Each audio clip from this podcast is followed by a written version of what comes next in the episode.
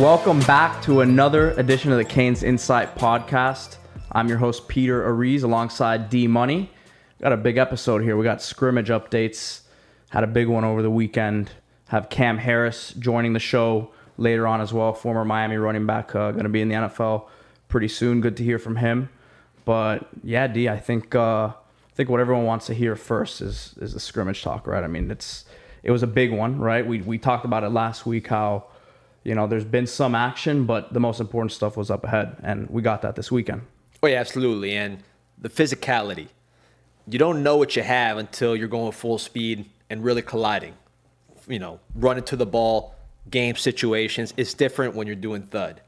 When you're tackling, it's a whole different scenario, and you really learn about guys. And I think they got a good eval on a lot of guys. You saw what the team looks like as a whole. You saw where the weak spots are. You saw where the strengths are. And I think the overall physicality was where you wanted it to be. I mean, just people were getting knocked out, Obviously you don't want any injuries, but there were people that were adjusting to that level of tackling and contact. And I thought the ability for multiple guys to get to the ball, and Coach Macho, the defensive coordinator at Dillard, he posted about this, and it's dead on. It's something that Kevin Steele said. Last year, you had a lot of one-on-one tackle opportunities that went the wrong way. If you have a Jaquan Johnson or if you have a Shaq Quarterman, you'll probably make those tackles. But if you're a little lacking in the tackling department and you're not flying to the ball and gang tackling, getting a lot of hats around the ball, you're in trouble. There's going to be a lot of big plays. Michigan State, we saw that last year repeatedly. Big difference this time is the ability of the defense to really swarm and get to the football. And then once they get there, arrive with bad intentions and get the ball carried to the ground. I think just that is something visually that you could see the picture come alive in a scrimmage situation. On top of just the physicality, I think the length of the scrimmage is something else that needs to be noted. I think it was probably close to like a full game, right? I mean, a lot of times these scrimmages are maybe a half, almost three quarters. How important do you think that is, for Cristobal to, how is that part of his plan, do you think, to get these guys ready for, obviously week 3 is what everyone on the outside looking in is looking at, but just in general, in terms of culture, is this something you expect to see moving forward in terms of like the length of the scrimmages? Yeah, I mean, some of those guys that were playing aren't going to play. It's not like you had the first team and the rotation guys playing that whole time. But yeah, you got to look at a lot of guys. You got good evals on a lot of guys. And you mentioned the culture. When Oregon goes to Ohio State without Kayvon Thibodeau and wins that game, that's a culture win. It certainly wasn't a quarterback win or some amazing skill position player win. It was a culture win. And I think that's what you're trying to build to. And we'll get into specifics of players. I know people are probably listening and saying, who did what and all those kind of things. And I made a post on canesinsight.com. You can check it out, front page, and the forums, the bank, where kind of laid out all the individual performers. But, yeah, it's about building a team that expects to physically dominate the opponent. And when is the last time you could say that about the Miami Hurricanes? We saw those Wisconsin games. We've seen Michigan State, how they wore us down at the end of the game and really pulled away. Pretty much any Big Ten team that Miami's played, you've seen that weakness exposed. Mario is someone who's been able to go toe-to-toe with the Big Ten, the best of the Big Ten, Rose Bowls, Ohio State, at Ohio State. So I think building towards that level of stamina, consistency, strain, and just overall toughness is an important part of the scrimmage, and I can tell you that you hear this every year, but it's true. This is a more physical team than last year already. Now, the deep passing game, the explosive element of the team, that is something that there's no secret. Mario admitted in his press conference. That's a weakness right now. Who's going to be the receiver to step up and be able to be a go-to guy on third down? We know Xavier Restrepo made a lot of plays on third down in the scrimmage. But who else is going to be dependable? And who's going to be dependable down the field, one-on-one situations like a Charleston Rambo last year? Right. That's something that we did not see in the scrimmage, and that's going to be a real challenge for the team, particularly those playmakers on the outside for the rest of camp. And it's interesting because you mentioned that was something that we spoke about last week, right? I think on the other side of the ball, though, a positive would be something else we spoke about, the depth at defensive line. Different guys are stepping up. You know, we know about Mesidor from West Virginia, you know, his production last year at West Virginia. From what I'm hearing, this is a guy who played in the 270s last year at West Virginia, came to Miami closer to 280, and right now is sitting in the 290s range.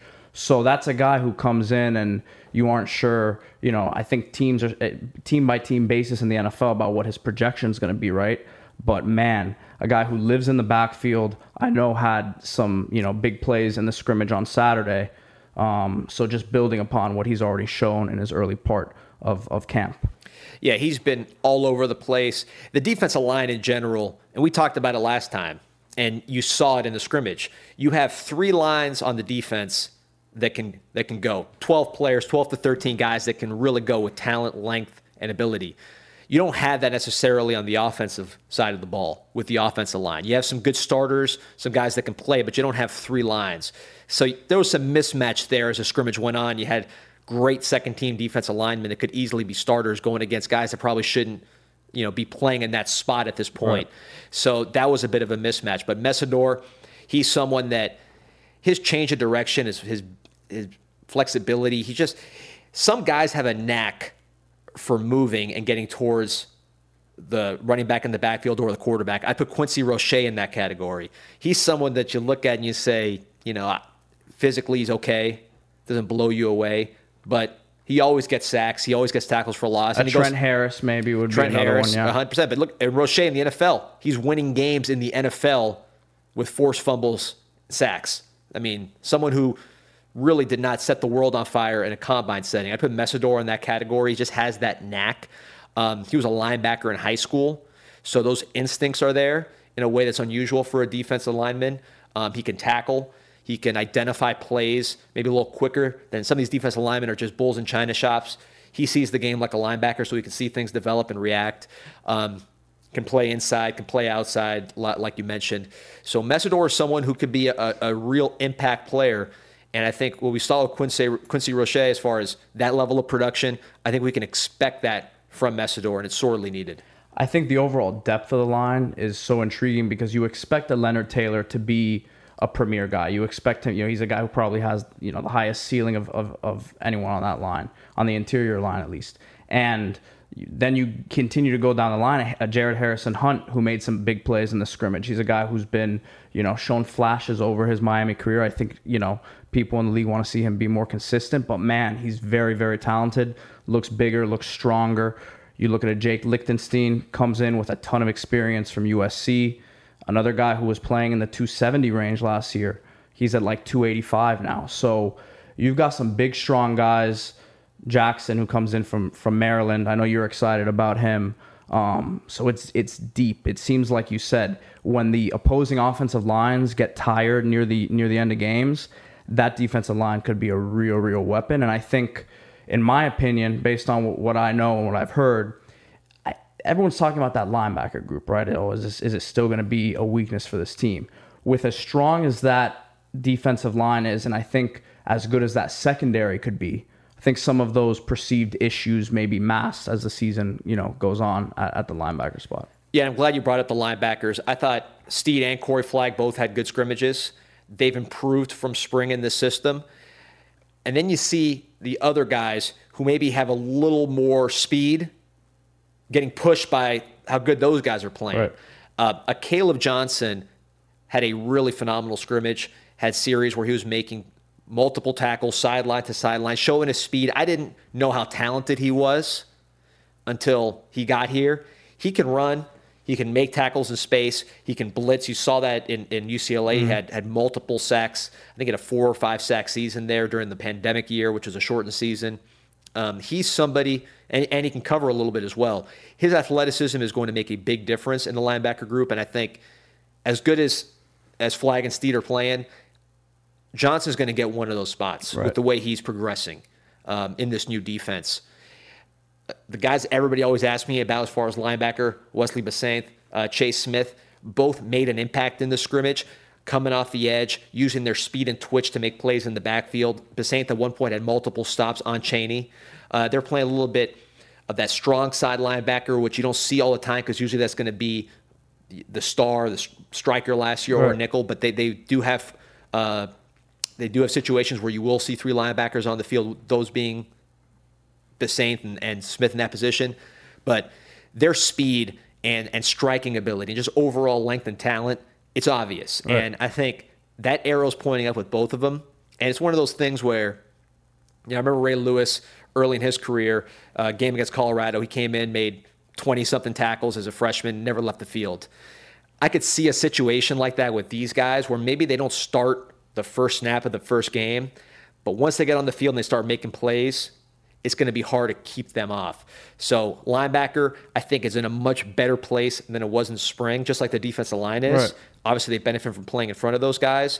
But with Johnson, with Bésanté, with Smith, we're talking about some talented dudes that can run and that can do different things. And I'm very excited about where those guys are trending. And not to backtrack to the defensive line, but we didn't even mention guys like an Elijah Roberts, an Allen Hay, a Moten, who may not be the household names right now to Canes fans, but you know they're making an impact in practice, and I know they made some plays in the scrimmage as well. Yeah, all those guys made plays. Elijah Roberts particularly was outstanding. He's someone that played outside but can also play. It's kind of like Mesidor. Right. Very similar body types. I think Elijah Roberts might be a little bigger naturally than Mesidor, but similar type of role on the team as far as third down you come in, base you're going to be outside. But yeah, all those guys. And Leonard Taylor, you know, I did my write-up on Canes Inside. Again, the bank, check it out for more detail of what we're talking about here. But I didn't mention Leonard Taylor, and people were like, oh, what's going on with him? I mean, he's been quiet. Leonard Taylor is going to be fine. Yeah. He's getting better. He's getting bigger. He's getting stronger. He started the scrimmage. He's been starting. Starting doesn't matter as much with this amount of rotation, but he's... And it's one of those positions where, he may not be the one, you know, with the sack or with the actual tackle for loss, but... You know, you can be disruptive there and not get your name called. For sure. And look, he's going to get sacks. Right. And he's going to get tackles for loss. Along with him and Harrison-Hunte are battling. Those are the two real, to me, talented interior rushers.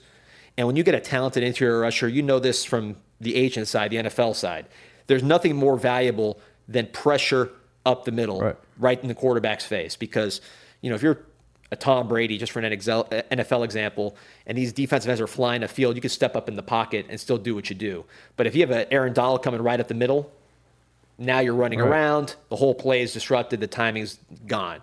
So the two guys that I think really bring that element, Taylor and Harrison-Hunte, I think both those guys are coming along great, getting stronger, getting sturdier. We knew they were athletic and they can wiggle around and make plays in the backfield, but they're getting physically stronger and they're getting challenged daily. And I think that's a positive development. But Taylor's there. A guy also I haven't mentioned in my write-ups, but who's in the mix is Chantz Williams. Yeah. You know, Chantz Williams, he's number 13 now, not 33. Maybe the number change makes him look a little more athletic. 13 fits better. But he's gotten stronger. He's a super a productive guy. He's been productive thus far in his career. He's played. And, you know, one weakness you see with him is he's a guy who beast in the weight room, always getting better, always working hard, always playing hard, and he runs 4.6. But maybe sometimes some stiffness. He'll get stuck on blocks a little bit. He's getting more comfortable in what he's doing. He's getting more assertive, more confident, and all the work he's putting in the weight room, that translates. That adds up. All those days add up. So you're seeing, from what I saw in spring and what he's doing now, tremendous improvement, and that speed and ability to deflect passes, which he can do very well, makes him very, very disruptive because you're not going to outrun that guy. If you get, let's say, a Leonard Taylor flushes you out, and now you're running sideline to sideline, and you got to outrun Chantz Williams running 4.6, that's a problem. Or if he's jumping in the passing lanes, I think he's a school's all-time shot block leader. He can do that as well. So, you know, a lot of blue-chip talent on the defensive line that's being pushed by these transfers. Kam Kinchens, a guy in the secondary who I think starting to separate himself as a leader on the defense, and I think he could potentially become the MVP on that side of the ball when it's all said and done. A lot of candidates at that safety position because also James Willings, we talked about him last week. Right. You know, we mentioned it last week. We said this guy's a Swiss Army knife because of his intelligence. You heard Cristobal in the press conference. I think Cam's going to be the guy. It's going to be very tough to take him off the field. Well, they're different. So with a Kam, in my opinion, you play him further away from the ball. He's not the guy that's going to cover one-on-one necessarily. He can blitz and do those things, but I would rather have James Williams closer to the ball with his length, with his ability to do all those different things. Avante Williams, he's so twitchy and quick. You can put him in the slot. You can put him anywhere. He can be. He has the range to be deep, but he's also good close to the ball. Kam, he excels when he can evaluate, use his intelligence, see things develop in front of him, and then just take a perfect angle to the ball like he did in the scrimmage with his interception at TVD. That's where he excels. So I think all of those guys bring something different to the table, whether it's their body type, the different speed and athletic profiles, and just the different ways they play the game. All three of those guys. Talk about MVPs. I wouldn't be surprised if we come back at the end of the season and say any one of those three star safeties is the stud of the defense. Yeah. We've talked a lot about the defense. Offensively, you mentioned the receivers. From a positive standpoint, anything stand out to you? Well, Restrepo we mentioned, who... He's different than a Barrios or a Harley because he's big. He's bigger than Knighton. He's bigger than a lot of running backs that we've had. So he can break tackles and do things after the catch that maybe we haven't seen from other slot receivers. TVD's roommate, TVD's golfing buddy, that connection is there on third down. So you see that. Keyshawn Smith will do what he does. He does some nice things. The guys that I think the pressure is on, Romello Brinson, Jacoby George. If you're talking about pure talent, I would say those two guys are the most talented guys in the room. They have a chance to be what you're looking for as far as an NFL-type receiver with length, hands, acceleration, all those things. But they got to show it, and they got to push it. We talked about last week all the receivers that have done well. Those were the worker bees and the guys that really – went out and grabbed that position. Well, I think that's why Keyshawn Smith has a solidified spot right now, because he's a guy who did it last year, has made some acrobatic catches, and he's just produced point blank. There aren't a ton of those guys on the roster at the receiver spot right now. Right, and then Thursday's practice before the scrimmage, which is a full padded practice, he had a beautiful long touchdown on a post where he could show his speed and ability to accelerate. So, yeah, he can do his thing, absolutely. Michael Redding got serious snaps in the scrimmage. Somebody who somewhat written off because he's always hurt, but he is an absolute worker bee. You don't have to tell him to go to the jugs machine or do those sort of things. He's always doing it. He knows the offense better than anybody, and he has some physical tools. You saw his testing numbers in high school, 4.4, jumped almost 40 inches. His issue is just the finesse maybe of some of the route running. He's a little bit of a unique type of runner, but he has tools and he's working. So that's a position kind of like linebacker where you say, okay, there's a bunch of guys in the mix, and then you get into the first or second game and somebody has a 100-yard game and they never look back. Right. They establish themselves. Waiting for someone to become the guy. Like Rambo after Michigan State. I saw Rambo in camp and in spring last year, and it was not like he was dominant. I would say that Harley was much better than Rambo in those practices, especially with King as a quarterback, because King really loved Harley. Mm-hmm. Michigan State, Rambo has an outstanding game. King gets hurt. TVD comes in, and it's off and running. That's his guy. TVD would throw up those 50-50 balls. Rambo would be one-on-one and make spectacular adjustments to the ball and make plays every single game. So still early. Don't overreact their receiver. But at the same time, there's urgency. And to me, Romello Brinson, Jacoby George, there's urgency with those guys. We know how talented they are. It's time now. Real quick, I wanted to touch on Brashard Smith because he's a guy a lot of people on the boards have been asking about. Where does he fit into the equation? Mario, I know back in spring, talked about how tough he is and him kind of being a guy that they can move around on the offense. So where do you think he ends up fitting in? Well, that's a role that Gaddis had in Michigan as far as somebody to take jet sweeps, kind of like those receiver, running back, hybrid types. He had that in Michigan. I believe A.J. Henning is the name of the player who filled that role at Michigan. So, we'll see. I think Brashard, he's the kind of guy that full pads helps him because so much of his game is bouncing off tackles and being strong and balanced and then showing his speed. He's not going to be the guy that's going to be just routing people up like Restrepo in a 7-on-7 setting or even a thud practice setting. He's a guy that you put him in a game, run after catch. Yeah. Run after catch and taking on contact. You think he's down and he's still running. We saw that in the Central Connecticut State, whatever that school was called. Took a hit, takes it 75 yards. Then he also had pure speed on the Virginia Tech touchdown. So two 75-yard touchdowns last year for Brashard Smith, where he really didn't have an outstanding year by any means, but, you know, he showed you what he can do, and I think there's still more there. But no question that the starting slot receiver, Restrepo's got a stranglehold on that job right now. We haven't spoken much about the quarterback position. Something that I gathered that I found interesting over the past few days, scouts starting to go into Miami and check things out, right?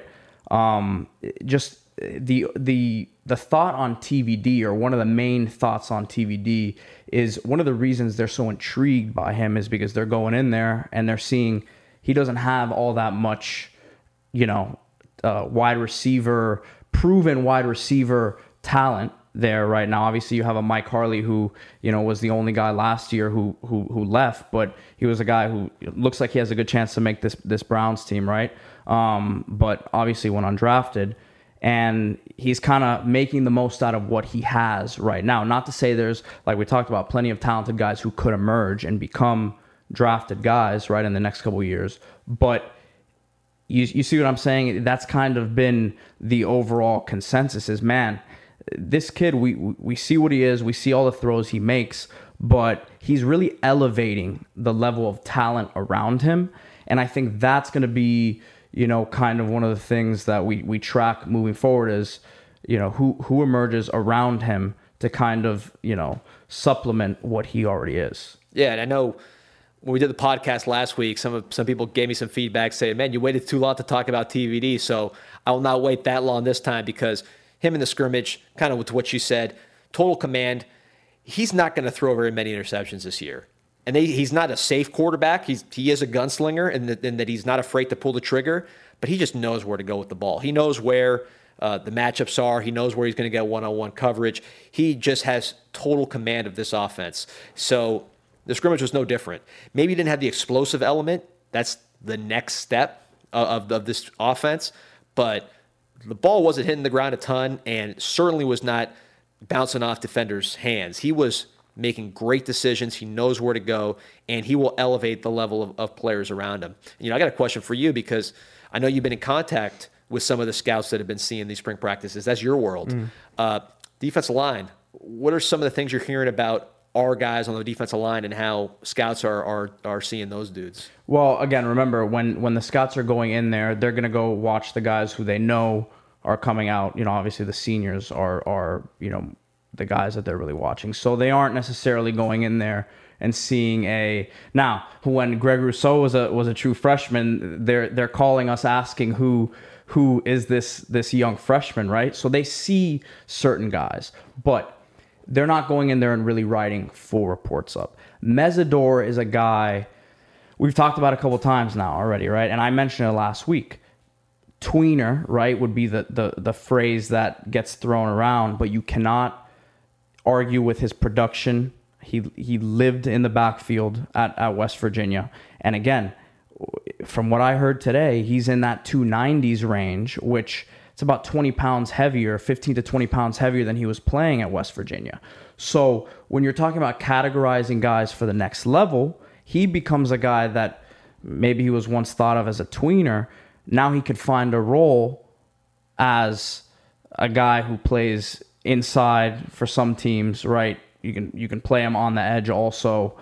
And now that size isn't necessarily a concern to teams, right? So he's a guy who's sticking out. Has a chance to probably go, again, we'll see what happens this year on film, but he could go pretty high in this thing. So he's a name that's sticking out a lot right now, just in terms of what scouts are saying. Like I said, Leonard Taylor is a guy that we all know his ceiling, but they aren't really going in there and writing up full reports. You may get a mention of him because he was a 5-star. But yeah, those Mesidor really, really, really is the guy I would say that's sticking out. Lichtenstein's an interesting one too, because I actually had a scout tell me back in the spring, this kid who's coming to Miami was popping on Drake Jackson's film for USC, and Drake Jackson was a guy who I believe went second round in this past draft. So again, we mentioned him as a guy with a ton of experience.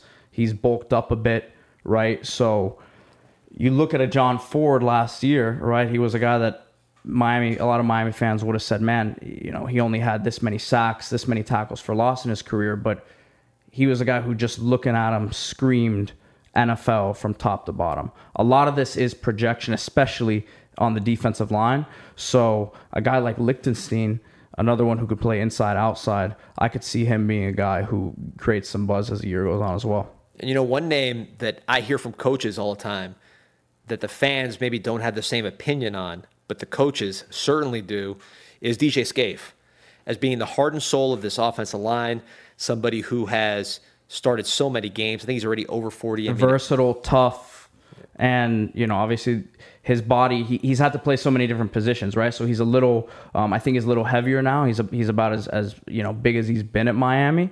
But man, like you said, he's a guy who maybe doesn't get the buzz as a Zion Nelson at the offensive line spot, but he's definitely someone that teams are interested in.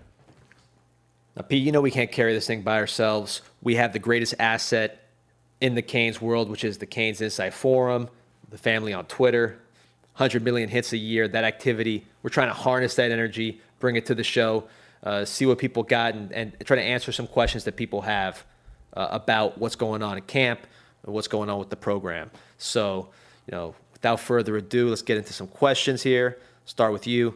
This is from the Don Snaps on Twitter. Besides TVD, which player do you guys think will have the biggest impact on the team's success? Well, I kind of said Kam Kinchens earlier, which, you know, that is, to me, it's more than just his impact, you know, obviously on the field, but I think he's going to be the quarterback of the defense in a sense. But since I already said him, I have an X factor here. Let's say Romello Brinson, because I think at the wide receiver position, we're talking so much about needing someone to step up. I think you look at him, just the look. He's a guy who's we knew what he was in high school. He's as Harold Martinez would say, he's Traz certified, right?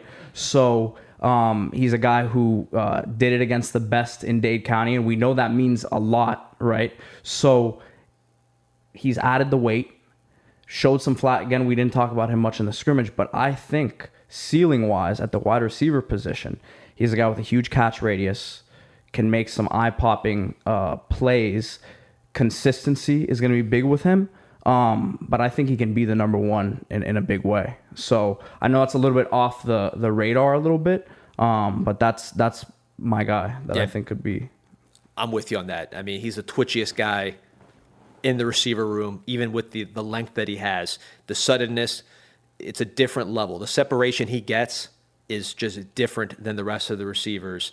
So he's someone that if someone fits the profile of a number one receiver, it's him. So I agree with that one. So I got one here for you that's kind of, you know, in a similar light, but from Gables Kane, name a surprise impact player on offense and one on defense. Surprise impact player on offense, I would say Jaleel Skinner. I don't know how much surprise that is, but if you look at spring and in camp, the guy who's made the most explosive plays, about 60, 70-yard touchdowns, Skinner's name is right up there. And you wouldn't think that for a tight end, but his ability to catch and run, to break a tackle and get those big strides going and get down the field, it makes him pretty unique. And in an offense where you're looking for that big playability, that chunk play, that explosive play, which really defines who wins games a lot of times in football in 2022, I think he can bring that.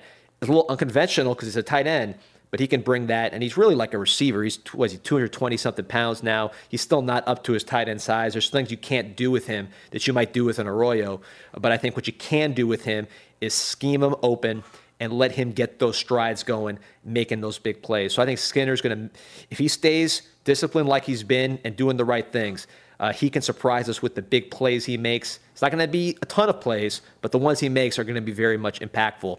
On the defensive end, I will go ahead and I will say, we'll talk about him a little bit, but you know, surprise player on defense. You got this is the homer is starting to show in D Money. He's trying to pick which guy that he, you know. You know what it is? I want to say DJ Ivey, but I've said it the last 3 years. Right. So, and, you know, got a lot of flack for it. So I'm going to let that one sit for a second. Because again, I get flack every year when it doesn't happen. People already know what you think of him. So, well, look, I mean, I think the same thing everybody else thinks of him. Yeah. I think in practice, the guy's the best player on the secondary. In the games, we all see the games. It hasn't happened. So, I can't say that. But he, you know, if he has that Brandon McGee DVD type senior season, it will surprise everybody because I think most people don't expect that. You know, right. The definition of surprise. So maybe that's wishful thinking on that one. But I'll say a surprise guy. I'm going to go ahead and say Chantz. The reason being, I don't think what he's put on film is that great. We know his talent, but he's making real improvements. Not a leap necessarily, but he's making small incremental improvements. And if he keeps making those improvements, all that hard work he puts in is going to pay off. And with his size and length and speed, he does things by accident that other people try to do on purpose. So I like what I'm seeing from Chantz in practice. And a bonus one, I'll say Elijah Roberts because he's really trending up with what he did in the scrimmage. So all right, here we go for you, especially since you've been talking to all these scouts. On both sides of the ball, name one guy who might not be on the radar right now, but if everything starts to click, could be an NFL-type guy. So, I mean, on the defensive side of the ball, since you said DJ, because he fits the bill of everything starting to click. Well, what are you hearing about him? Well, listen, he's a guy that the confidence, I think, that scouts see that he needs to play with some confidence because they see what he is, right? And all the talk about him in the building is very positive from a preparation standpoint, from a character standpoint, right? They just want to see it on the field. And I think this is an opportunity for him, obviously. I think him coming back for this fifth year, him being an older guy on the team, you know, we didn't hear his name much in the scrimmage because they weren't, you know, really throwing his way, right? So I think if he continues this up, obviously it's practice, it's scrimmage, right? But he's a guy who could go a lot higher than people think. I mentioned John Ford earlier in the show, right? He looked like an NFL player. It's as simple as that. The numbers and the box scores may not have reflected that completely, right? But he looked like an NFL player, and he had all the signs of it, right? So a lot of times the league looks at it and says, we can get more out of this guy. I think that's why DJ Ivey is so intriguing to a lot of teams in that respect. And what are the scouts that are here now? We write about them being on campus for the last two practices. What have they seen from Ivey? He's what, 6'1", 200, 195. I mean, how many corners do you have that are walking around at that? And the other thing I mentioned too is the word about him in that means so much to these scouts is what are the, you know, not only the coaches but the training staff and the academic advisors, all of this goes into the evaluation process of a player. And that's one of the reasons why so many people have been optimistic about DJ Ivey the last few years, because he does everything in terms of the preparation, you know, not only not being a guy who gets in trouble, but being a leader, right, on the field. So I think that he's a guy that scouts are just looking at and saying, this could be the year for him. Yeah, I just pulled up my phone. On the offensive side of the ball, because I didn't... Wait, before we get off DJ, I just pulled up my phone. Text from a coach I got this morning. Ivey's having the best camp he's had and is a legit dude. And I know people are hearing this podcast and they're saying, D Money, I've heard this every single year, and every coach has said it. Whether it's T-Rob or Rump or whoever. I get it, man. I get it. I see the same games you do. I seen that Georgia Tech game. I saw Alabama last year. I seen it. But maybe it's just wishing and hoping because you want so much for the kid himself, right. And he's taking so much crap from the fan base. And, you know, people are being real with what the performance has been. But, man, if he could have that Brandon McGee season, DJ, you know, Cornelder, where it comes together and then they end up getting drafted, that would be awesome to see. So, anyways, the offensive guy. Offensive side of the ball, I mean, It's a tough one because, again, there's another guy you mentioned, but a DJ Scaife. He's been, so to speak, under the radar. But versatility is such a big thing at the offensive line position for the NFL, right? Because we see the injuries at every position, but at offensive line, there's already a shortage of quality ones around the league. If you watch the preseason games that are going on now, right, it's very tough to watch those games in the third and fourth quarter because there's just not there's a lack of quality depth, offensive line depth across the league in football. Scaife is a guy who has played tackle. He's played guard. Teams that we've spoken to see him potentially as a center at the next level, right? So you're looking at a guy who, yeah, he may not project as a tackle at the NFL level, but he can play it if something absolutely goes wrong, right? So, you look at him as a guy that this offensive line, I think that that's another position that you're looking for certain guys to step up. And it's going to be a high-profile position this year, protecting a guy who could be, as high of a pick as he could be, right? So there's going to be a microscope on it. I think Scaife's a guy who could help himself this year for sure.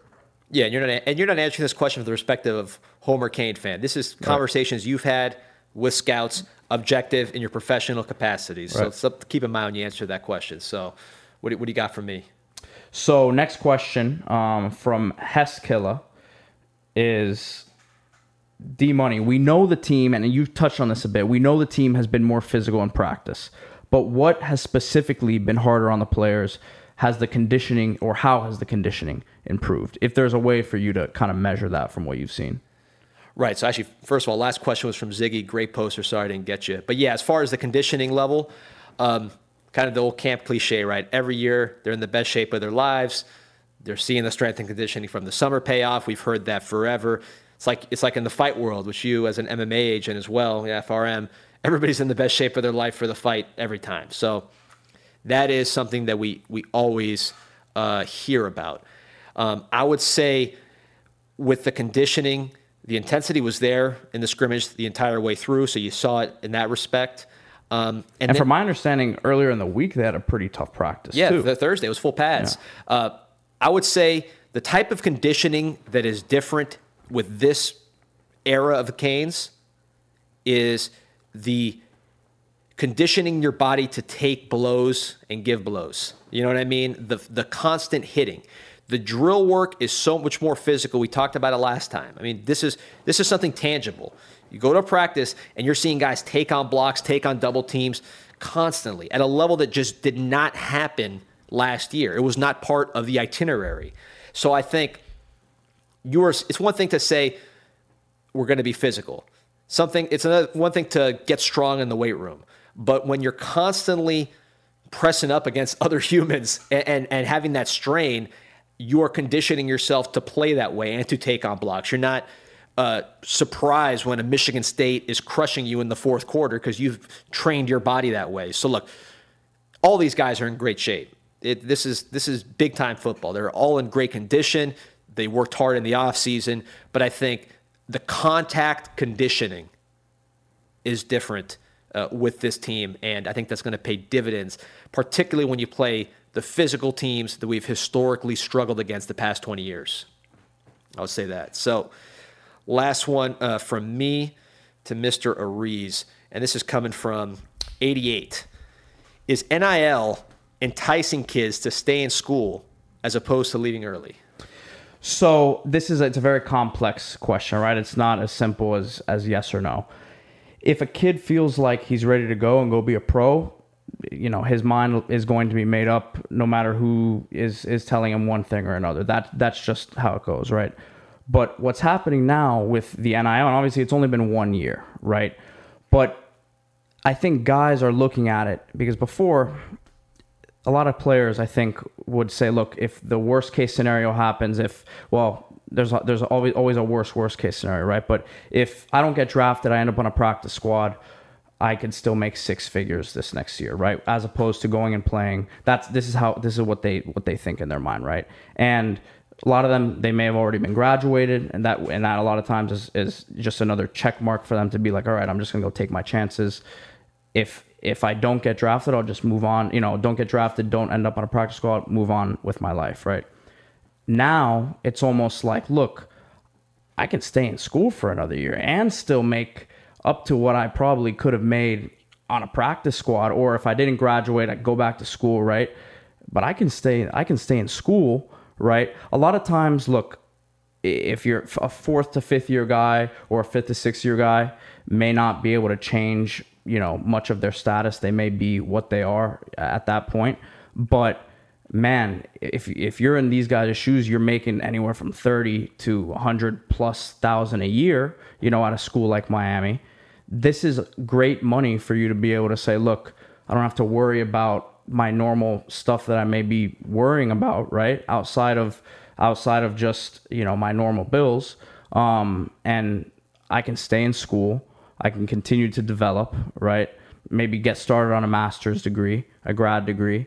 And it's a real option for some of these guys. Now, again, some of them may say, well, I may make $50,000 next year, but I feel like I'm ready to move on with my life, and I'm just ready to go be a pro. I'm done with school. I don't want to deal with this anymore. I'm done with college. I'm ready to just go give it a shot. That's going to still be the mentality for a lot of guys. But it's an awesome safety blanket for players who, you know, want to give it another go, give it one more year. And, you know, now we're seeing it too with some of these COVID years also. It's giving some of these guys, you know, an extra life, so to speak, in football. So, yeah, I definitely think it's going to help guys, you know, stay in school if you know, they don't want to just go say, hey, if this is the worst case scenario, I'll live with it. They now have another option.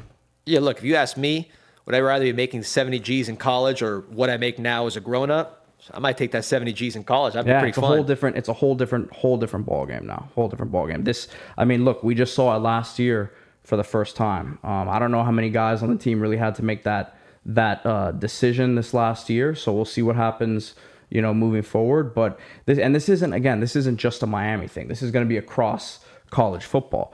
There's a lot of guys who probably, and this is really the other side of the equation, there are a lot of guys who are making more money in the NIL, not necessarily at Miami, but in other schools who maybe aren't going to make that sort of money moving forward. De'Aaron King. Yeah. So That's a perfect example of one. And I know Derek's gonna be playing, I think, in the rebooted XFL. So, you know, best of luck to him with that. But yeah, you know, he's a guy who made some solid money last year, and you know, as we see, the numbers are only getting bigger as the years go on. So, all right. So what you got for me here? Let's wrap this up. Yeah. So this last one is from Walsh5, and his question was, how well do we match up against Clemson and Texas A&M? So, I think part of the problem is you're going against their strength with our style of play, and here's what I mean by that. Clemson's strength is their defensive line is off the charts. I mean, they have a Clemson defensive line. They don't have a Clemson quarterback right now like they've had in the past. They don't have Clemson wide receivers like they've had in the past. I don't even think they have a Clemson running back. I know Shipley's pretty good, but he doesn't scare you like an Etienne. But their defensive line with Brees and some of those guys, Miles Murphy, that is a Clemson quality defensive line. So if we're a team that's going to try to grind you out and come right at you and beat you with a lot of paper cuts, that's tough when you're going against a very physical defensive line. Texas A&M is exactly the same way. Their weakness is their offense is not that explosive. Their strength is their good defensive line. So, you know, that's my concern with those matchups. I would love to say we were just a high-flying, explosive team that can maybe get a lead on those guys and force their quarterbacks to get out of their comfort zone, because they don't have great quarterbacks right now, either Texas A&M or Clemson. We don't. We kind of play a similar style to what they play, maybe a couple years behind in recruiting.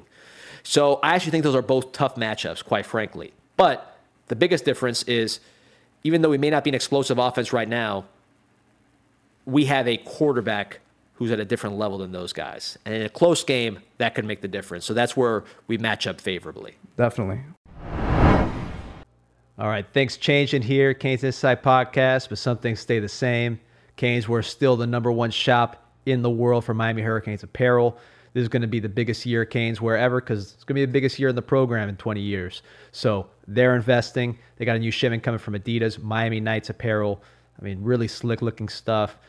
Dark features, just very, very cool. Looks like Miami, but looks different than what you're used to. So that Miami Knight line awesome.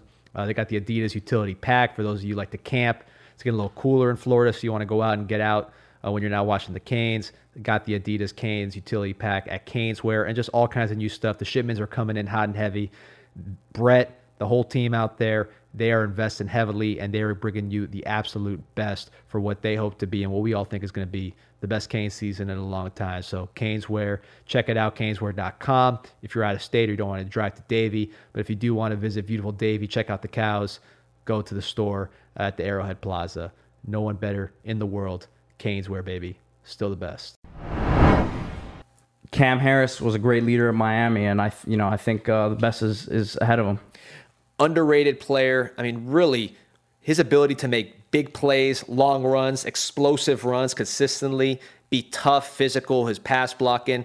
Never heard a peep, anything negative about him. I think Kam Harris, an underrated Cane, and someone who really gave a lot to this program, and I really hope to see him do his thing in the NFL. I'm looking forward to talking to him. Kam Harris, former Carroll City Chief, former Hurricane, up next. Welcome back to the Canes Insight Podcast here at the FRM Studios. We're joined now by our guest, Kam Harris, former Miami Hurricanes running back and soon to be in the NFL with one of the 32 great franchises out there. Kam, welcome in, man. Thank you, Peter. Thank you, man. It's a blessing to be here, just talk to you guys.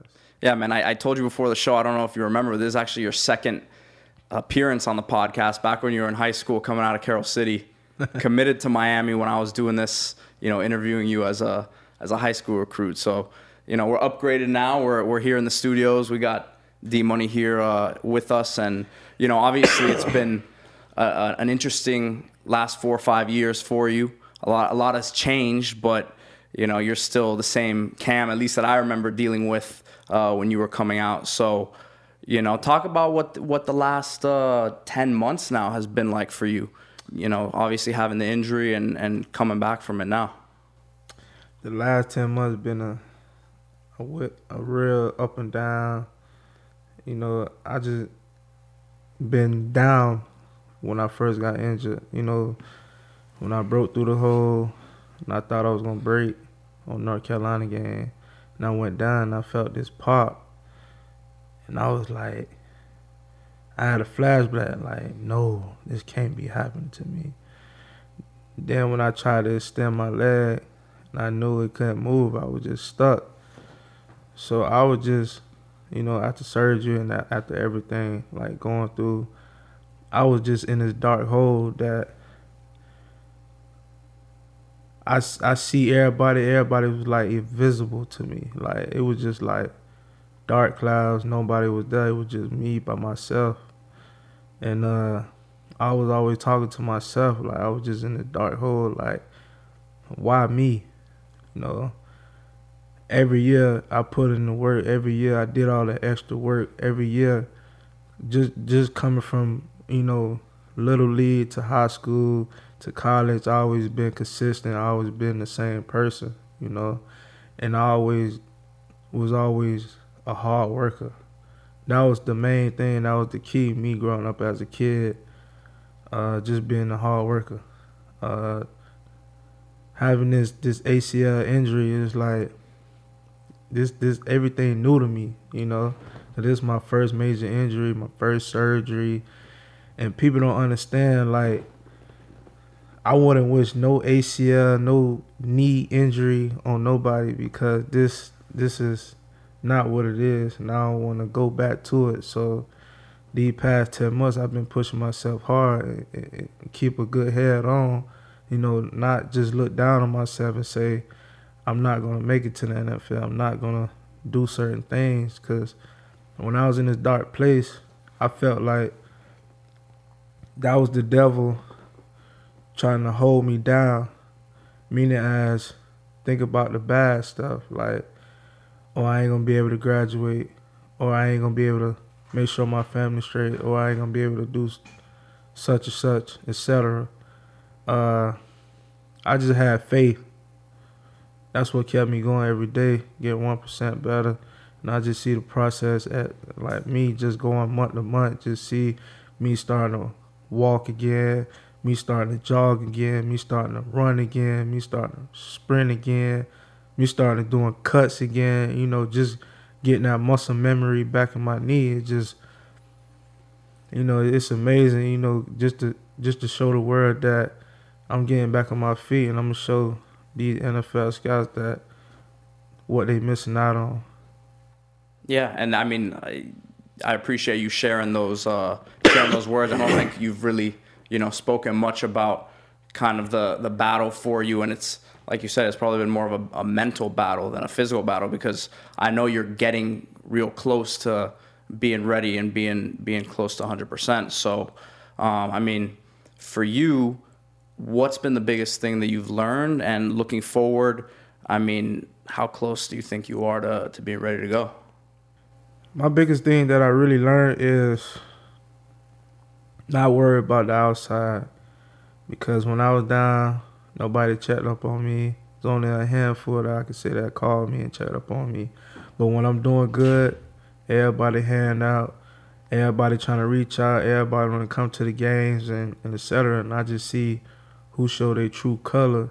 And when I was in this dark hole, there's only a few hands I could talk to and reach out and say, thank you for being there for me.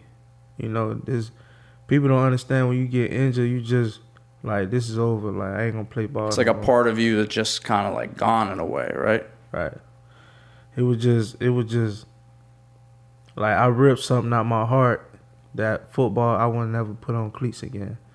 You know, just having this injury just made me learn as a young man that what made me pursue in school more instead of focus on football. Because when I had this injury, I started to focus on school, starting to buckle down to get all my graduation credits and et cetera. You know, I never wish this on nobody. Just got to have faith and believe what you're doing. That's what you've done. I mean, You're close, right? I mean, if you want to give the fans an update, just kind of let them know how far along in the process you are, you know, and just how you're feeling. Because I know obviously you look good. You're, you know, at the weight you want to be at and things of that nature. So just give the fans out there an idea of what your kind of rehab regimen's been like, your daily kind of training is right now, and, you know, when you expect to be ready. Sure, I ain't gonna need a lot to you, Peter. It's very close. Yeah. I'm expected to be ready probably in like 2 weeks. Close to 100% actually. You know. Which is amazing considering it was October. What was the date of the injury last year? October 27th. Yeah. That's a day I'll never forget. Me seeing a different side of me. Me seeing faith. Me seeing to understand the real world, you know, when nobody around, who can you go to? And I always been self-disciplined, and I always been self-motivated, because you don't need somebody to motivate you. You got to find your way out. People can only do so much to help you. They can lead you the way, but can you take it and find out how to overcome those situations? Right. And I think, you know, the Canes are obviously losing a big part of you know, that leadership that you brought to the room. It's a talented running back room this year, obviously, and we're going to see who steps up. But like you said, you were a guy who set the standard in the room for a long time. And, you know, on and off the field, I think, as we saw, you put together this 7-on-7 tournament recently. Because, listen, you're a guy who stays busy, right? You're staying ready, and you're going to be ready real soon. And there's, you know, some interest out there already from teams, obviously. But, you know, talk about this 7-on-7 tournament, because you got to stay busy, and you had a real nice event out there, a lot of talent. So what helped me put out this 7-on-7 was my former teammate Malik. And Malik Rozier, for those out there who are... Malik Rozier was the guy that I talked to, and Mike Murphy with the Miami Millionaires thing, to keep all the Miami alumni together as one, and we just build a relationship on the outside of the world. So my vision, I had a vision of just doing the 7-on-7 for the kids and give them a winning prize. that was the goal for me, to do something if I'm not doing anything since I'm rehabbing. So I done built this,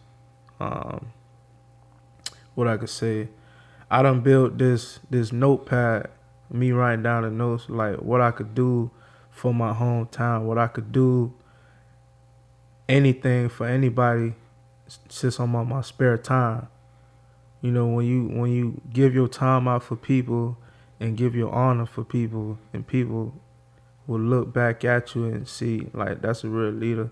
And I always want to be a leader, not a follower. I always want to be that person to set the tone. I always want to be that person to motivate these young men out here, and women, because women starting to play flag football too. Just motivate these kids, these young, anybody, you know, just motivate people to, it's possible, you know, to be good at something, to be a great person. You know, it's not always you in the hood, and you could be very immature. You know, it's always about being self-motivated. Look at things differently. Set your goal that you want to be, and go achieve it, you know. Because if you just quit on your goal, you just being a quitter. You know, everything might not come right now. It might not come in a year. It might just come 5 years later. But you got to always stay on the right path, because that one time you slip up, you might regret it forever. You know, you've set the standard character-wise for the youth, you know, and I think for you, looking forward now, you got to be excited, right? Because all this, the dark clouds, obviously it's kind of, you know, in the past a little bit, and I know you're excited, so just talk about that a little bit, about just kind of like finally seeing the light at the end of the tunnel, so to speak. Yeah, I just finally just see hope, basically. You just give me one chance, and I'm gonna show you what I could do. I'm just getting ready right now, trying to get stronger. I feel like I'm even faster, you know, with this knee injury. I'm just taking one day at a time, not trying to rush the process. Wherever God lead me, I'm going to take it. You know, without him, I wouldn't be in this position right now. And I thank him every day, because where I was before, I'm glad I wasn't that man that I was before. You know, Kam, we talked about a lot about the adversity and kind of the tough times. You know, what were some of the high points, just wearing the orange and green, whether it's the locker room or on the field, that you're just like, man, that was a blessed memory right there? My memory, you know, just coming in Miami, I remember I was being a freshman, and just being behind Travis Homer, being behind DJ Doubters, being behind Chalk, being behind a lot of guys that's been in the program before me. And for me to understand how the college system go, it was just like, you just got to wait your turn, and you always got to stay focused and be ready. You know, I remember sometimes when I was on scout team, I always was down on myself, like, dang, why I'm on scout team? But I had to understand and realize this is my position to help my team, you know, because you a team player now in college. You know, in high school too, you're a team player. But you got to know what to do to help your players, instead of just worrying about stats, just worrying about you want to score this many touchdowns. You got to worry about how can you help the team right now, and then it's going to put you in a great situation of get you on the field. You know, if you bust your tail on scout team, I'm just relaying the message to all the young men that all freshmen can't be All-American. I'm just letting you guys know now.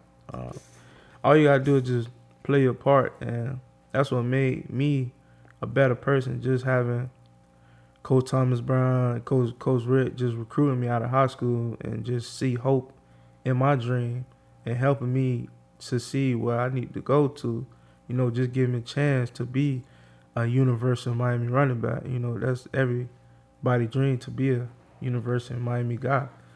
You know, and I always appreciate those guys that recruited me, and it was just an honor just committing to my dream school, just watching Frank Gore, just watching Willis McGahee, watching Clint, watching all these guys that I used to play on NCAA. You know, just watching these guys, like, man, I got to.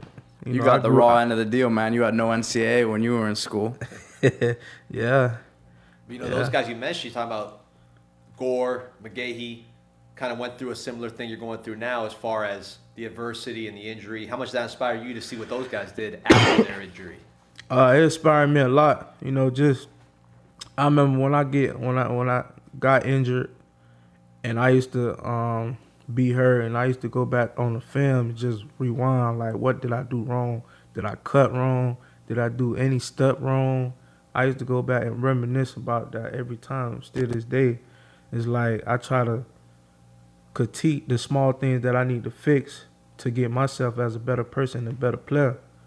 And just watching Willis highlights coming out of Miami, watching Frank highlights coming out of Miami, and the injury that compared me to those guys was, you know, Willis, because he was in a big-time situation going against Ohio State, and he went down. And, you know, just me talking to Willis, because I play on the game with him. We'd be on Madden together. We'd be on the mic. And he just told me, man, just keep a head on, have faith, and don't let these coaches push you if you're not ready. You know, always make sure you prepare to be 110%, not 90%. Just be ready to go. I think that's the reason why he sat out a year, I believe. He sat out a year and came back the second year and dominated in the NFL. And I truly look up to those guys like Clint Willis, all those guys, all the running back guys. I look up to those guys and understand and critique everything they do. You know, I'm just trying to be a better person just like them. Well, those guys you mentioned, Portis, McGahee, Gore, they were awesome pass blockers too. It wasn't just the running with them. And watching you, I don't think people gave you the credit, or at least they did, the casual fan didn't see. You were a nasty pass blocker in Miami. You really developed into that. So if you're talking to like a young running back or someone, like you said, on the scout team that's wanted to score all the touchdowns right away, how did you become that pass blocker that the coaches could trust? It really started off with Coach TB. And when Coach TB left, Coach Hick, and both of those two running backs always emphasize, if you can't block for the quarterback, you can't be on the field. So I always took that to the heart of protecting my general. So my quarterback is my general. He's the man of the team, basically. If he's hot, the team is hot, if you know what I'm trying to say. And I always look at the film like, okay, you got to communicate with the quarterback. You got to communicate with the O-line. You just got to always be one step ahead of everything. You got to come in film room, do the extra work. You got to be with your quarterback. You got to spend time with your quarterback. I think, you know, just having those quarterbacks that was here that I played with, I think that was the deal with it. You know, just protecting Kosey, protecting Malik, protecting King, protected Tyler. Those guys I protected. And I made sure I took that to heart if a defender sacked him. So after every game, I used to look at, dang, what I should have did wrong. Should I got lower? Should I would have, don't overthink. You know, sometimes when you been a protection in the backfield, I just be overthinking sometimes, but I always take that film room serious because you could know every linebacker tendencies, like if he a bull rusher, if he a finesse rusher, if he a speed rusher. Those are things I look at. You know, just me just learning from these older guys, like with DJ Dallas and Travis Homer. I learned from those guys. You know, those guys was my leader, and I had to follow their steps. Because when I was ready to be a leader, I had to pass it on to Jalen, pass it on to Don, pass it on to Thad, pass it on all the younger guys that I was a leader to. You know, just doing the extra things in the weight room, you know, get stronger lower body, Just doing the small things. When you do the small things right, like Coach Ed Reed always emphasized, it's the small things that count, meaning as the locker room. If the locker room not clean, how would you expect to, let me say it this way, how would you expect to dominate on the field if you ain't got your own priorities? It's a certain standard that needs to be upheld. Yeah. Correct. It was just, Ed Reed always emphasized, work on the small things, and it's going to make you a better person. Because you already got the big things out of the way, because you already worrying about the big thing. But if you work on the small things, you're going to be a great player. And that's what he did. Took the Cold Tough serious. He took care of his body. Just learning from the legends, how they always emphasize you can't make it in the cold tub. I think it's a great message that, talking about, learning from those guys. Obviously, there's no shame in sitting behind DJ Dallas and Travis Homer. Obviously, you see they've gone on to, have good careers in the NFL thus far. Looking ahead to this next year, a lot of these guys, the transfer portal is like a new thing in college football. So, like, obviously, it came around at the end of your time there, but it was never really a thing for you. So how important is it, do you think, for these guys to understand, like you're emphasizing? And in this room in particular, there's a lot of talent in that room, right? So this room in particular, talk about kind of the dynamics of it a little bit, talk about some of the guys in there and, the importance of, like, how each of them are going to probably bring something different to the table. Just speaking on Jalen Knight, that's one great kid. If he buckled down what he needed to do, you see the intensity, the explosiveness, the speed he have. He got it all.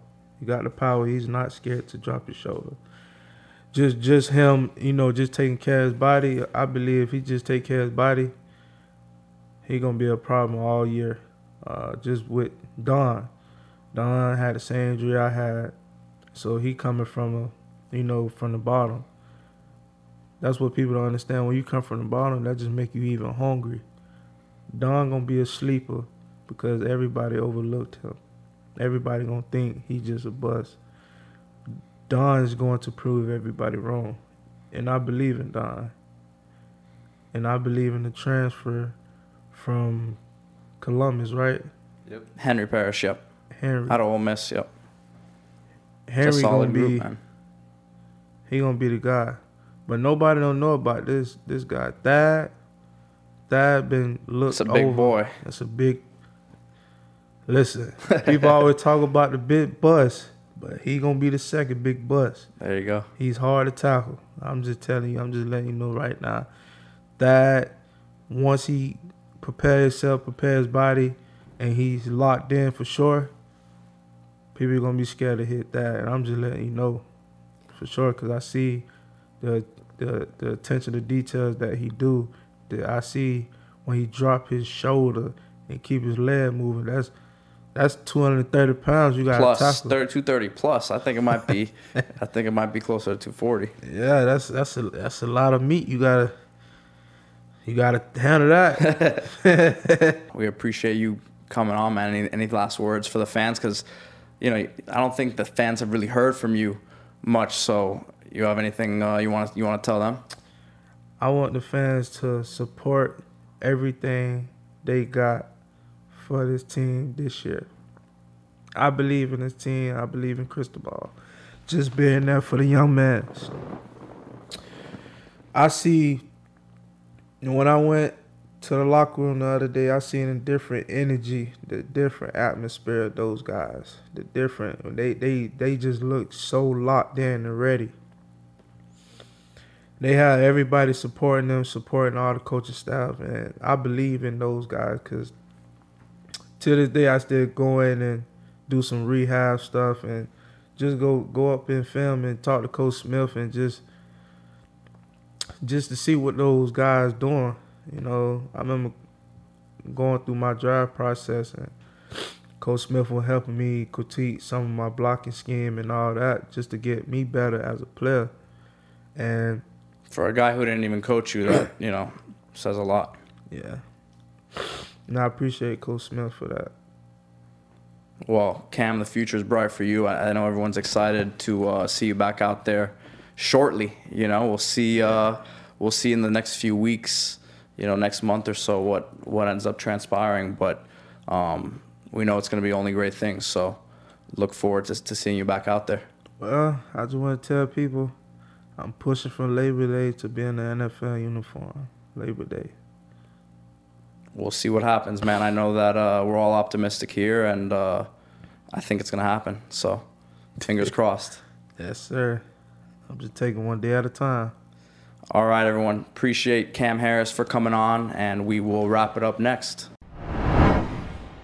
Another episode in the books, man. I think we're getting this thing rolling a little bit. Yeah, it's training camp. We're, you know, second week training camp. We're rolling. We had a little scrimmage. We got some feedback, and we're gonna keep building this thing until we're ready for Texas A&M and Clemson. And we don't have to talk about matching up. Those are gonna be blowouts. I'll be ready to be so high on the Kool-Aid by that point. You know? I don't know if you have enough homerism on these shows yet. Oh, listen. I think he's toning it down a little bit. It's a build. Just wait. It's coming, and it's going to be real because we're spending money, man. I don't make anything up. It's going to be all true, like always. Well, Canes Insight Podcast brought to you by Canes, where as always here at the First Round Management Studios. Let's see what we got for you next week. Another scrimmage this week? Yeah, Saturday. All right, so we'll bring you guys that recap next week, and we're back with another guest. So check in then. Kam Harris, thank you for coming on. And hope you guys enjoyed this episode.